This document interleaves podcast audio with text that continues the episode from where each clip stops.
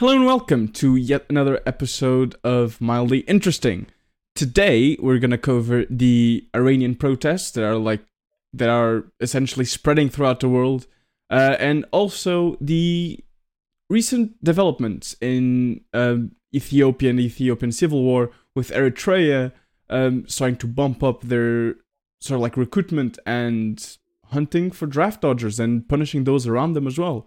Um, obviously, if you do like what we do, do fo- give us a follow on YouTube, on Spotify, all the social medias. Uh, Akash does post some funny stuff. I will usually retweet it, so uh, you can interact with us that way. Uh, we've got a new website, so that's mildly-interesting.co.uk. We post pretty much everything we do on there, plus some articles that we write. Uh, and yeah, I, th- I think that's about it. So without further ado, um, I'm John Sant, And I'm Akash Lush. and this is Mildly Interesting.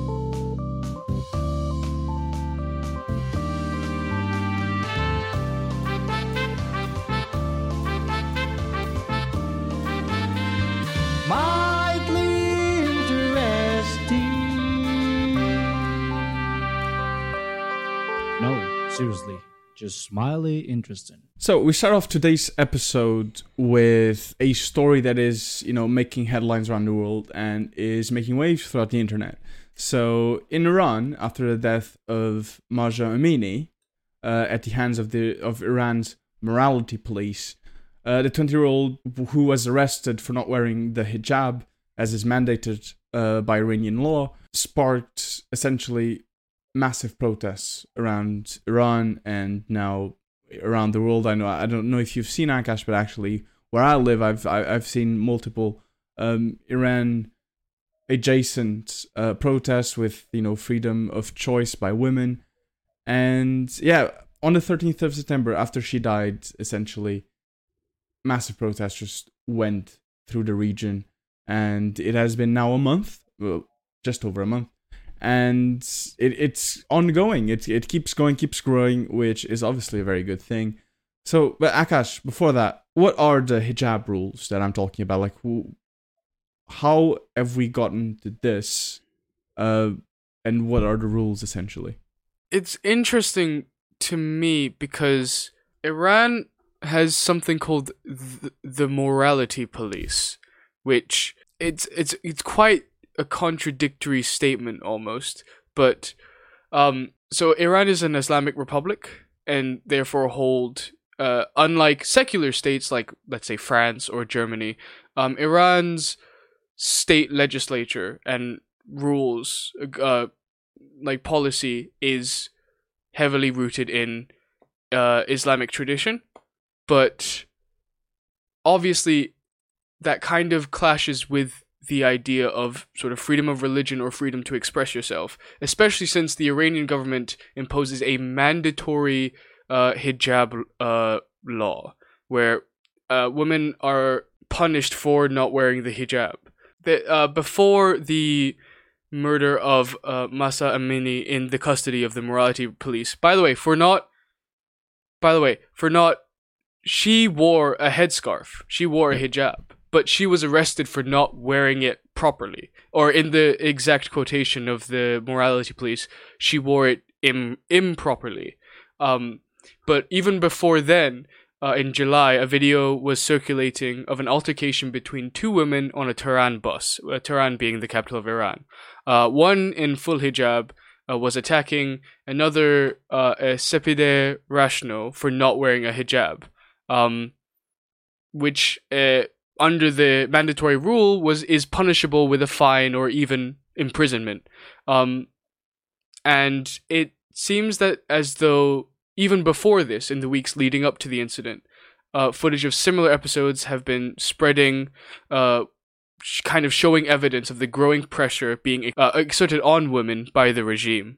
Um, and actually, Ra- Rashno, the person who in the video was seen being attacked, uh, this video led to her arrest, uh, abuse under the morality police, and she was forced to make an apology on state television.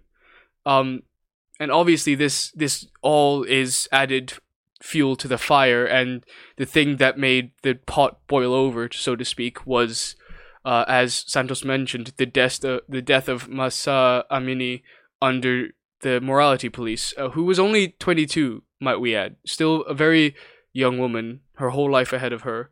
This is now sort of it, it's not just a protest. This is not just a worldwide movement for the removal of this specific law, but it's turned and morphed into a movement based on a woman's choice to express themselves, um, freedom, a freedom to choose, basically, and it, it, it, an anti-government protest against the government of Tehran and the uh, president, uh, sorry, the end of Ayatollah Khamenei, uh, Khamenei's rule.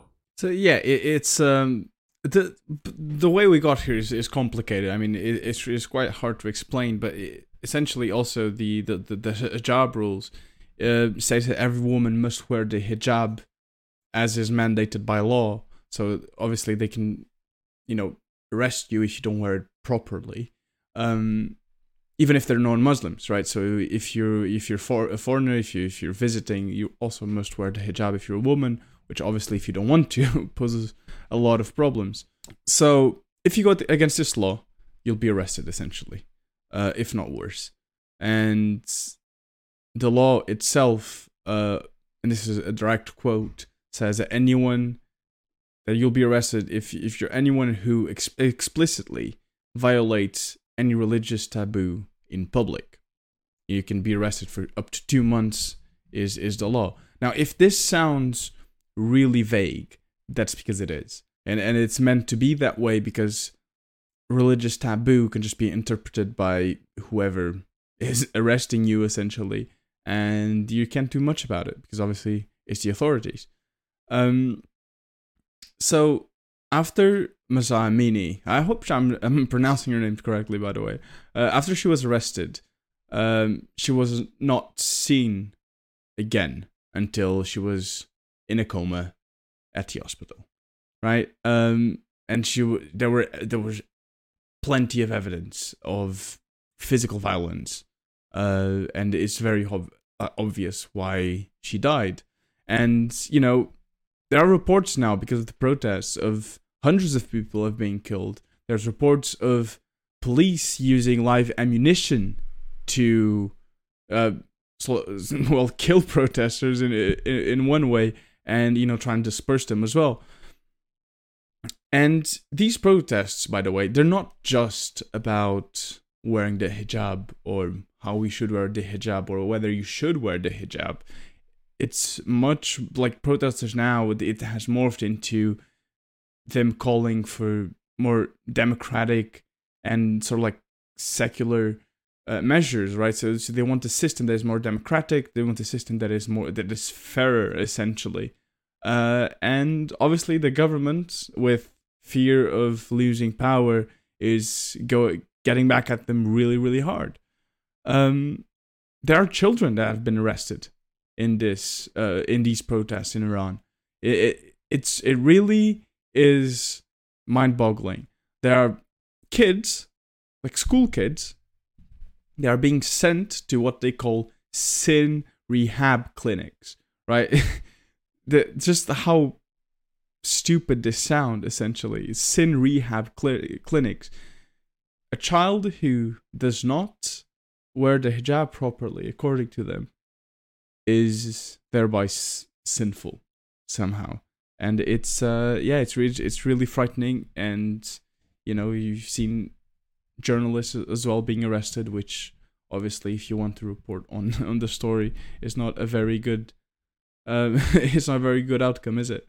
Um, but yeah, so also behind all of this, there's there's the fact that the government has, for the past few years, been in pursuit of sort of like um, higher birth rates. So they're they're emphasizing the fact that women should be stay-at-home mothers and they they shouldn't work again, it, it's it's one of those uh, one of the complaints that the protesters have, one of those freedom of choice complaints that they the protesters have, and yeah, it's just it's just a really really bad time to be an Iranian woman, uh, and it's. Well, what do you think, Akash? Actually, is it likely to change anything? The I mean, the protests are gaining speed, despite already being um, on for a month, right? Everyone's going behind it. Do you think it will actually change anything, or do you think it will be, say, for instance, like in Afghanistan, where um, women, m- most women probably like, m- sorry, most women still haven't gone to school, um, and not allowed to do so. So, do you, do you think uh, it's going to be the same, or do you think something might change from this? Part of me wants to hope that these protests will amount to something. They, that that there will be some sort of outcome. However, we history has repeated itself multiple times showing that those in power who cling on to power don't seem swayed by the death of civilians. So, unfortunately, knowing what I know about the government in Tehran and sort of the history of Iran, I'm not sure if just these protests are enough to change the government. I feel that if the protests grow into sort of a like nation in Iran at least into a nationwide united front, if it I'm afraid things might get worse before they get better. If you look at sort of how the government has dealt with these initial protests. Um, but I do believe somewhere down the line that oppressive systems and oppressive governance like this never last in the long term. They are always toppled or overthrown by uh, sort of the will of the people for more freedoms, for the ability to, you know, choose who rules them and how they rule them, and have a uh, a system of like power checks with whoever's on top and whoever's, I guess, in this scenario on the bottom. Um, so yeah, I think I think thing things might get worse before they get better.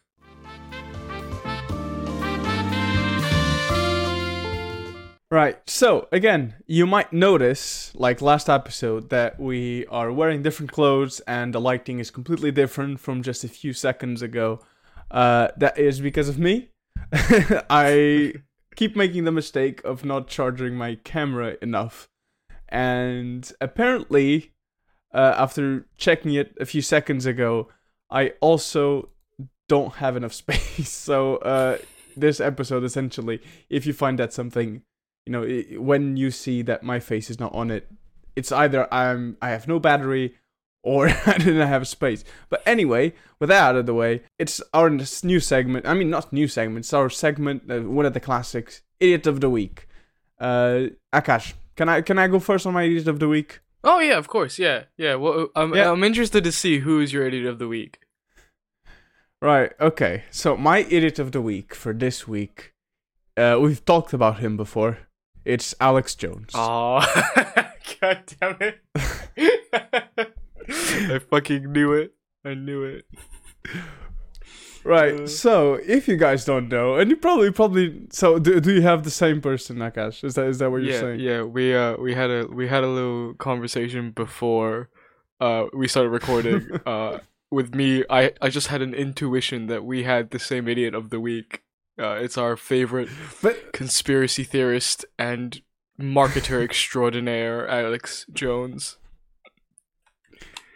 yeah, so for those of you who don't know, uh, he was just prosecuted and fined for nearly one billion dollars. Uh, so Jones essentially was, he was found liable for defaming the parents of the children killed in Sandy Hook Elementary almost a year ago.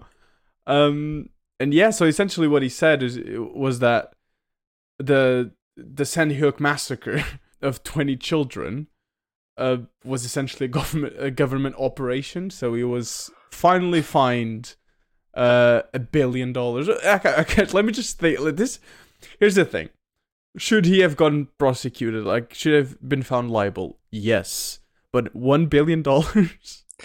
It's a What? bit just- excessive. The man, the man It's it, it, has earned a hundred million U.S. dollars at best.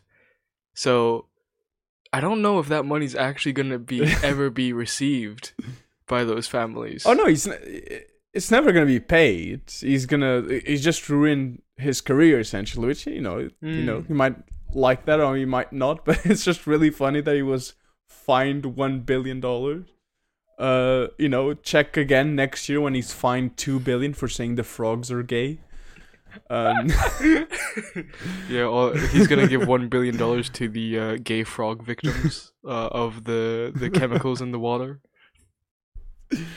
Uh, but in all seriousness, you know, it's it's it's a good thing he's found guilty. Uh, actually, this might just give us a nice, you know, topic for deep dives with uh restrictions like uh, regulations in the media and all that, uh, with social media like thrown into it as well. So who knows? Who knows? Uh, but yeah, Akash, do do, do you have any other idiot of the week? If you want, tell you what, if you want, we you um, can you can use me as the idiot idiot of the week for uh, my constant problems with camera work. Uh, nah, I, I, I won't, I won't, uh, I won't razz you like that. Um, uh, my idiot of the week is, well, it was Alex Jones, but, uh, we have a very, I have two idiots of the week, and they're very personal to me, and it is my flatmates, because I, so I was just at my uncle's, uh, I was at my uncle's, uh, last night and today uh, most of today. And my uncle offered to drive me home uh, with my cousins. Uh, my little cousins they're nine and seven years old. And i went yeah sure that's fine. Uh, i'm not going to say no to a free ride especially when the train journey is like four or five hours. But then while we were on the road uh, my cousins kept saying that they wanted to come into my house so i went okay, yeah, sure, yeah. I'm not gonna say no to kids. So I was like, yeah, sure, okay. But I quickly texted my flatmates, like the group chat we have, and I quickly texted them like, hey, my family's coming over. Like they're gonna come in the house. So like maybe I don't know, don't be naked. Um and they were like, Yeah, sure, sure. Um and bless them. They they really tried because because um I came into my They really tried not to be naked. well, they really. Oh no, sorry. They didn't really try to. I mean, yeah, they tried not to be naked by wearing clothes, but they really tried to make it presentable because they even like came into my room and made my bed and like took out my like empty coffee cups and like washed them.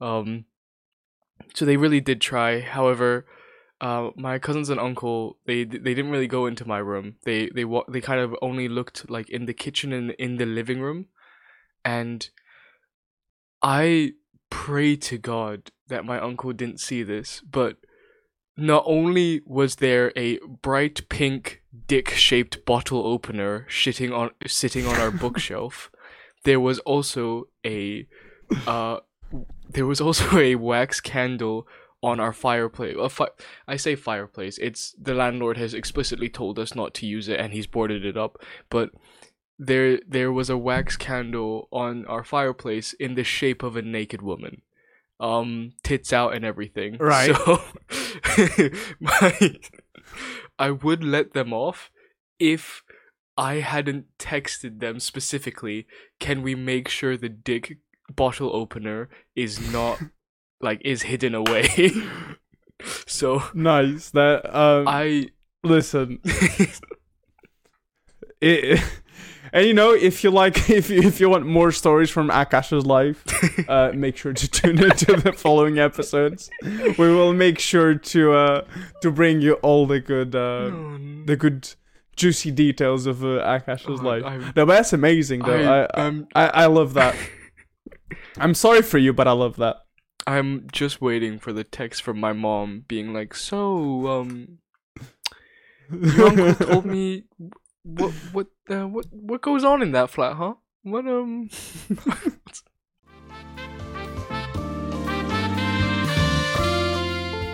So in this podcast, we've already talked about the Ethiopian civil war plenty of times. We've written about it as well.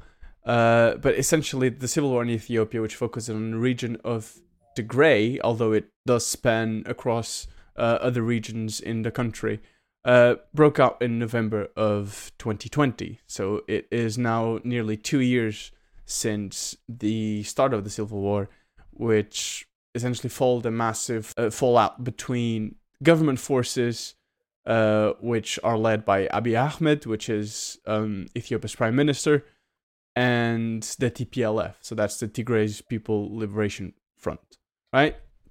So essentially, the war is being fought on two fronts, with forces from the Ethiopian government uh, teaming up with uh, forces from Eritrea against the TPLF, right? Under the TPLF, Ethiopia and Eritrea, over 80,000 people have been killed.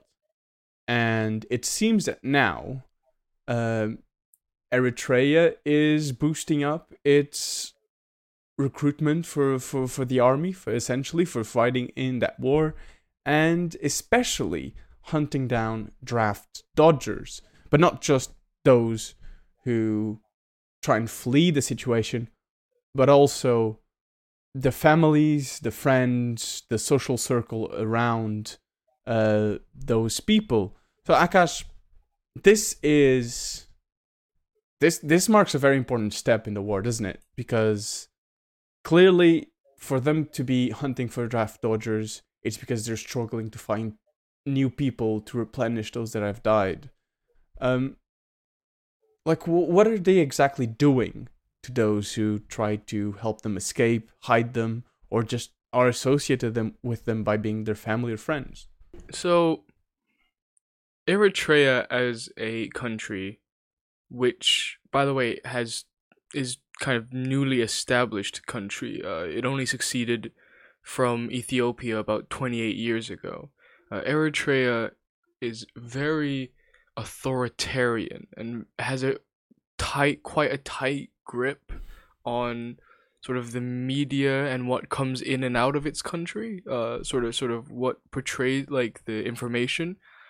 So, a lot of what you'll find, a lot of the news reporting on these on this country, the sources refuse to give name like they refuse to give information unless promised anonymity um because essentially no one has been spared. Uh, the latest roundups are considered the worst so far, with many elderly mothers and fathers detained in a bid to force their children, who have gone into hiding, to surrender. So, Eritrea has al- allied itself with the Ethiopian government, like you said, and it's um, calling up citizens for mobilization and cracking down on draft dodgers in this kind of way. Um, and the way they've been doing this is checkpoints have been set up along major roads, and widespread searches are taking place in both cities and villages. Um, however, it seems that the Eritrean government itself kind of denies or is lightly denying any of this. Um, last month, Information Minister uh, Yemane Gebre Meskel said that only a tiny number of reservists uh, were being called, um, denying that like the whole population had been mobilized. Uh, this is at odds with the information coming out of Eritrea stating that e- Eritrean authorities were trying to stir emotions at public meetings, linking their military intervention in Tigray to the existence and sovereignty of their nation, and saying that the TPLF must be buried. Uh, many Eritreans have resisted this call up, however, saying, as many of them view this as an unnecessary and needless war. Those who harbor deserters or even help deserters in any way are being detained. Uh, as the regime in Eritrea runs a network of secret detention centers where people are held for many years without any due process. Like I said, it's only been about 28 years since Eritrea's independence, but since then, in those short 28 years, Eritrea has fought wars with wars with all of its neighbors, and mandatory military service is only really supposed to last 18 months, but has been inadvertently extended to an indefinite mandatory military service because of just the amount of violence that Eritrea has seen. Um, in the last two decades, we've seen about tens of thousands of young Eritreans uh, leaving the country to escape cons- conscription, which also includes forced labor, and to escape the idea of having their families and friends being d- detained in these secret detention centers. Yeah, it's uh, and what's really important to note, and why this is such an important turnaround in the state of the war, is that even women are being recruited now, which, uh, obviously in in, a state such as Eritrea, that's unheard of. Essentially, in that state, women are still portrayed as you know stay-at-home mothers. Essentially, uh, they're not supposed to work. Um, so for them to be for them to not be sparing women in the recruitment process, it just really shows like the devastation of this war. And it's really important to point out there's a lot of people, a lot of experts who consider this even worse than the Ukrainian war, right? And and but you don't hear about it, right? Um, you don't really see it in the mainstream media as much, just because of proximity and the fact that it's been going for, going on for two years almost. Um, and also, uh, we've mentioned this when we first covered this war. Abiy Ahmed, the uh, prime minister of Ethiopia, he gained like he he won the Nobel Peace Prize for making peace with Eritrea, and now he's teaming up with Eritrea to fight someone in his own country. So it's just to, to for everyone to see the irony in all of this and the, the gravity of what really is going on. And, and yeah, it's, it's it shows no signs of stopping. There was a brief moment of hope that I have actually wrote written about uh, in our website. So if you guys do want to check it out, do so like do do that. Um, where there was a sort of peace agreement, a ceasefire to have supplies like medicine and food uh, allowed back into uh, Tigray because a few months ago, and it's still the case, one of the worst places in the world in terms of food security is Ethiopia. And it is because of this war, because NATO, um, uh, UN and NATO, and uh, like convoys cannot get through the checkpoints uh, that the government is imposing. So food and medicine does not get to uh, Tigray, and the little food that is there uh, is used to feed the quote unquote soldiers because at this point they're not really soldiers; they're more like militants, and you know it's it it really is a dire situation. And given the failed peace, like ceasefire peace treaty, um, I don't think we're gonna see it stop anytime soon. There have been multiple tries at this, and none of them have worked. Uh, so and it's just there's it, there doesn't seem to be the urge by Ahmed to actually do something about it. I think a, a good point you mentioned is the fact that Ahmed actually won the Nobel Peace Prize for conducting peace and political uh, sort of um, operations with Eritrea, Ethiopia's longtime enemy, ever since even before Eritrea's succession. Um, but people are now almost questioning what Ahmed brought to the table to negotiate that peace with Eritrea. Did he say that he did he promise the recognition of Eritrea's lands, and in return, Eritrea was to help him in further suppressing the T- TPLF. Um, because what, what what's important to know about Ethiopia's history is that the TPLF were initially the the rebels and revolutionists that brought that toppled a previous dictator uh, with the help of the Eritrean guerrilla force as well. And then the TPLF themselves became a, a, dictatorship almost. And while many associate them with economic growth, many many others associate them with suppression of the media and further striking down of human rights. And then when Abiy Ahmed uh, rose to power, um, he was seen as more of a liberalist, as a, as a peacemaker, but it seemed that right after he made peace with Eritrea, he went about trying to dismantle the TPLF's power, and that's how we're in this position now.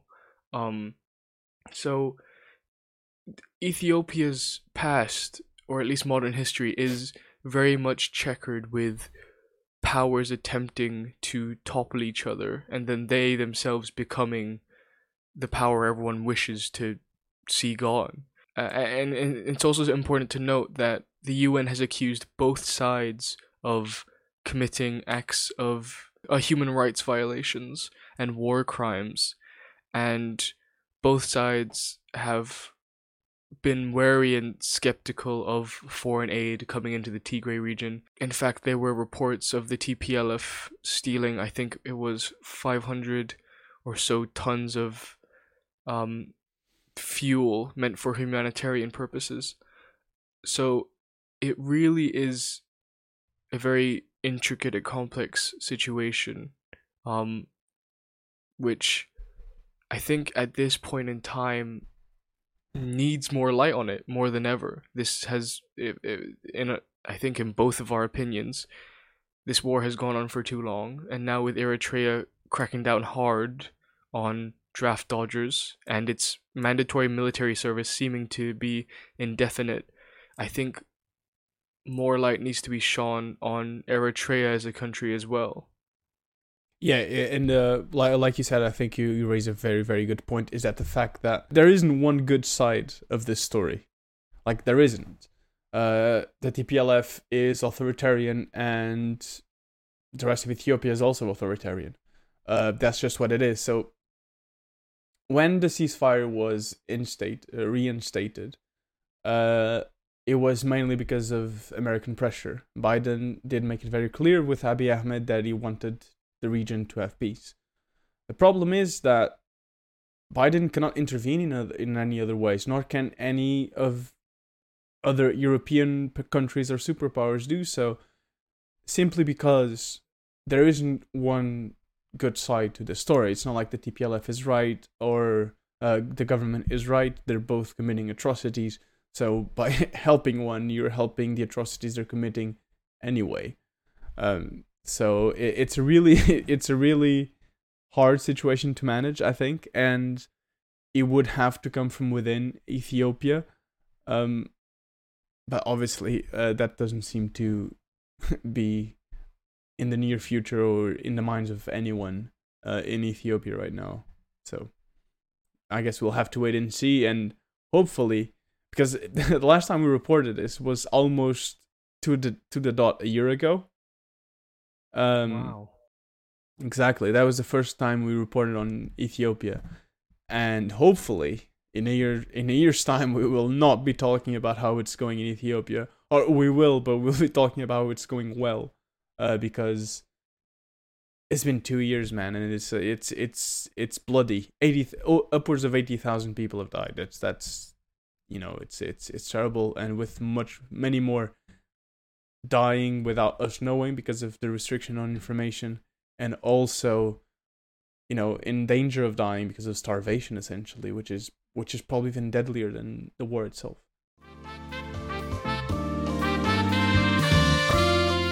So if you like that episode, please remember to subscribe to our YouTube channel and check our socials.